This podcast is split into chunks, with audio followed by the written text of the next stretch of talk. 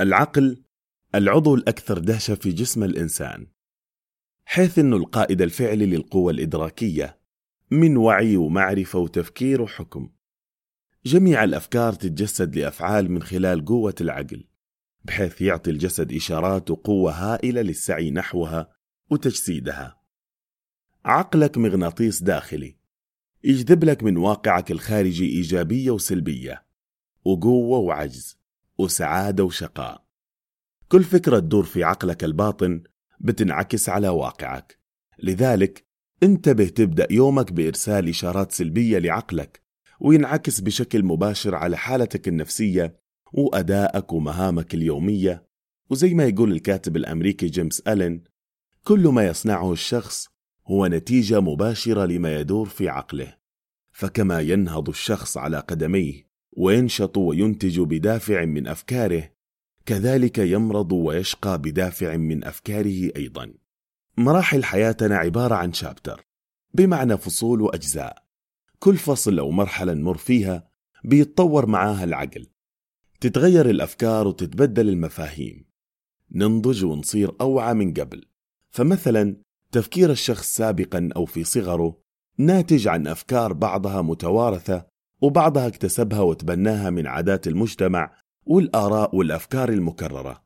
أما عن تفكيره الحالي فعائد لمستوى وعي الشخص. فكلما ارتفع وارتقى مستوى الوعي والمعرفة كلما أضاف لنفسه القيمة واكتسب مبادئ خارجة عن إطار المجتمع ومفاهيمه الضيقة.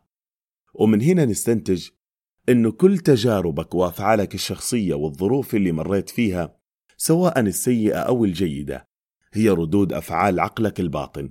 لذلك أتعلم كيف تتصل وتسيطر على قوة عقلك. فعقلك الواعي المدرك يفكر يستنتج ويعطي القرار لعقلك الباطن اللي يأخذ المعلومة ويصنفها كهدف مع امتلاك شعور مبهم وحدس قوي بما هو جيد مستقبلا. وتلاقي نفسك بتحاول وتسعى وراء تجسيد الفكرة للواقع ويطلق عليها البعض بقانون الجذب. يقول المحاضر العالمي ستيف هارفي في واحدة من المحاضرات اللي يتكلم فيها عن قانون الجذب ضع هدفك أو ما تحلم به أمام عينيك. ضعها في غرفتك أو علقها على مرآتك أو ضعها أمامك في سيارتك وسترى كيف ستسعى جاهدا لنيله لأنك وضعته في ذهنك فستسعى لجلبه بين يديك. بحسب تصنيف علماء النفس أنه 86% من حديث النفس سلبي. ويمر للعقل الباطن دون إدراك العقل الواعي اللي برمجه بشكل لا إرادي. وطبعا أثره حيظهر مع الوقت. لذلك حادث عقلك كل صباح. برمجه على الاتجاه السليم الإيجابي. كرر في داخلك أنا المسؤول عن عقلي. إذا أنا مسؤول عن نتائج أفعالي. ثق بقدرتك. أحسن ظنك بالله ثم تخيل هدفك. واسعى خلفه بجد ويقين تام بتحقيقه. كل الناجحين والعظماء آمنوا بأفكارهم وصنعوا أثرهم ووضعوا بصمتهم بتحقيق نجاحاتهم وإنجازاتهم رغم العقبات اللي واجهتهم. وطبعا نظرة المجتمع المحيط وحكمهم المسبق غير شبح الخوف والفشل اللي يلاحقهم. فمثلا الكاتب والمحاضر العالمي الراحل الدكتور إبراهيم الفقي اللي خرج عن إطار مجتمعه محيط بحلم آمن بحلمه اللي سخر به الجميع. درس الفندقة تخرج وسافر لكندا.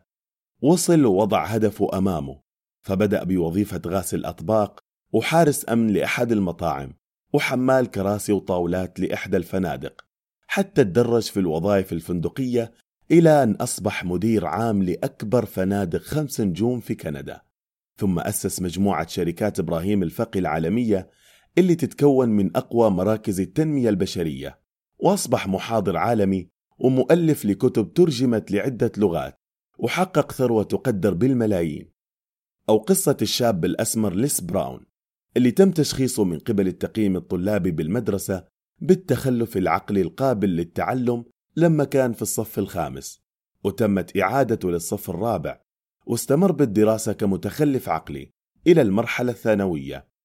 وفي يوم من الأيام صعق بجملة عميقة قالها له أحد المدرسين.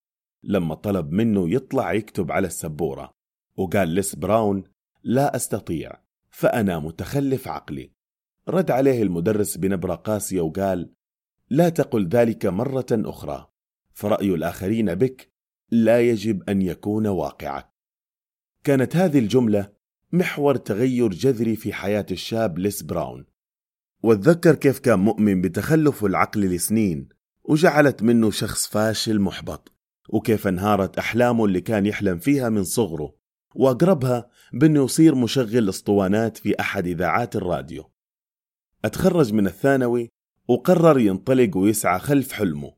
كافح وواجه سخرية الناس والأيام الصعبة اللي مر فيها. وبعد سنوات من الجهد والمعاناة الوظيفية أصبح واحد من أشهر المذيعين ومشغلي الإسطوانات في إحدى أشهر قنوات الراديو. واستطاع فيما بعد أنه يطور من نفسه وحقق العديد من الإنجازات اللي كان يحلم فيها. أصبح مقدم عروض تلفزيونية لأشهر الشاشات العالمية ومخاطب تحفيزي لأكبر الشركات العالمية وألف كتاب عش حلمك واستطاع بعصامية أنه يبني لنفسه مجد رغم الحياة القاسية اللي مر فيها. يقول لس براون ما حققته الآن كنت أستطيع تحقيقه منذ زمن لكن الخوف من الفشل ورأي الآخرين بي هو ما جعلني أوقف العمل على تحقيق أهدافي. خلق الله لك عقل مدهش. فكر فيه بطريقة مذهلة. لا تخلي آراء وأفكار الآخرين يأثروا على حياتك. اصنع لك قوة ومجد. آمن بأحلامك. واسعى خلفها. بداخلك شخص عظيم. أعطيه الضوء الأخضر. ثق بقدرتك. واصنع نجاحك. الأثارة عقلك معجزة. آمن بمعجزتك.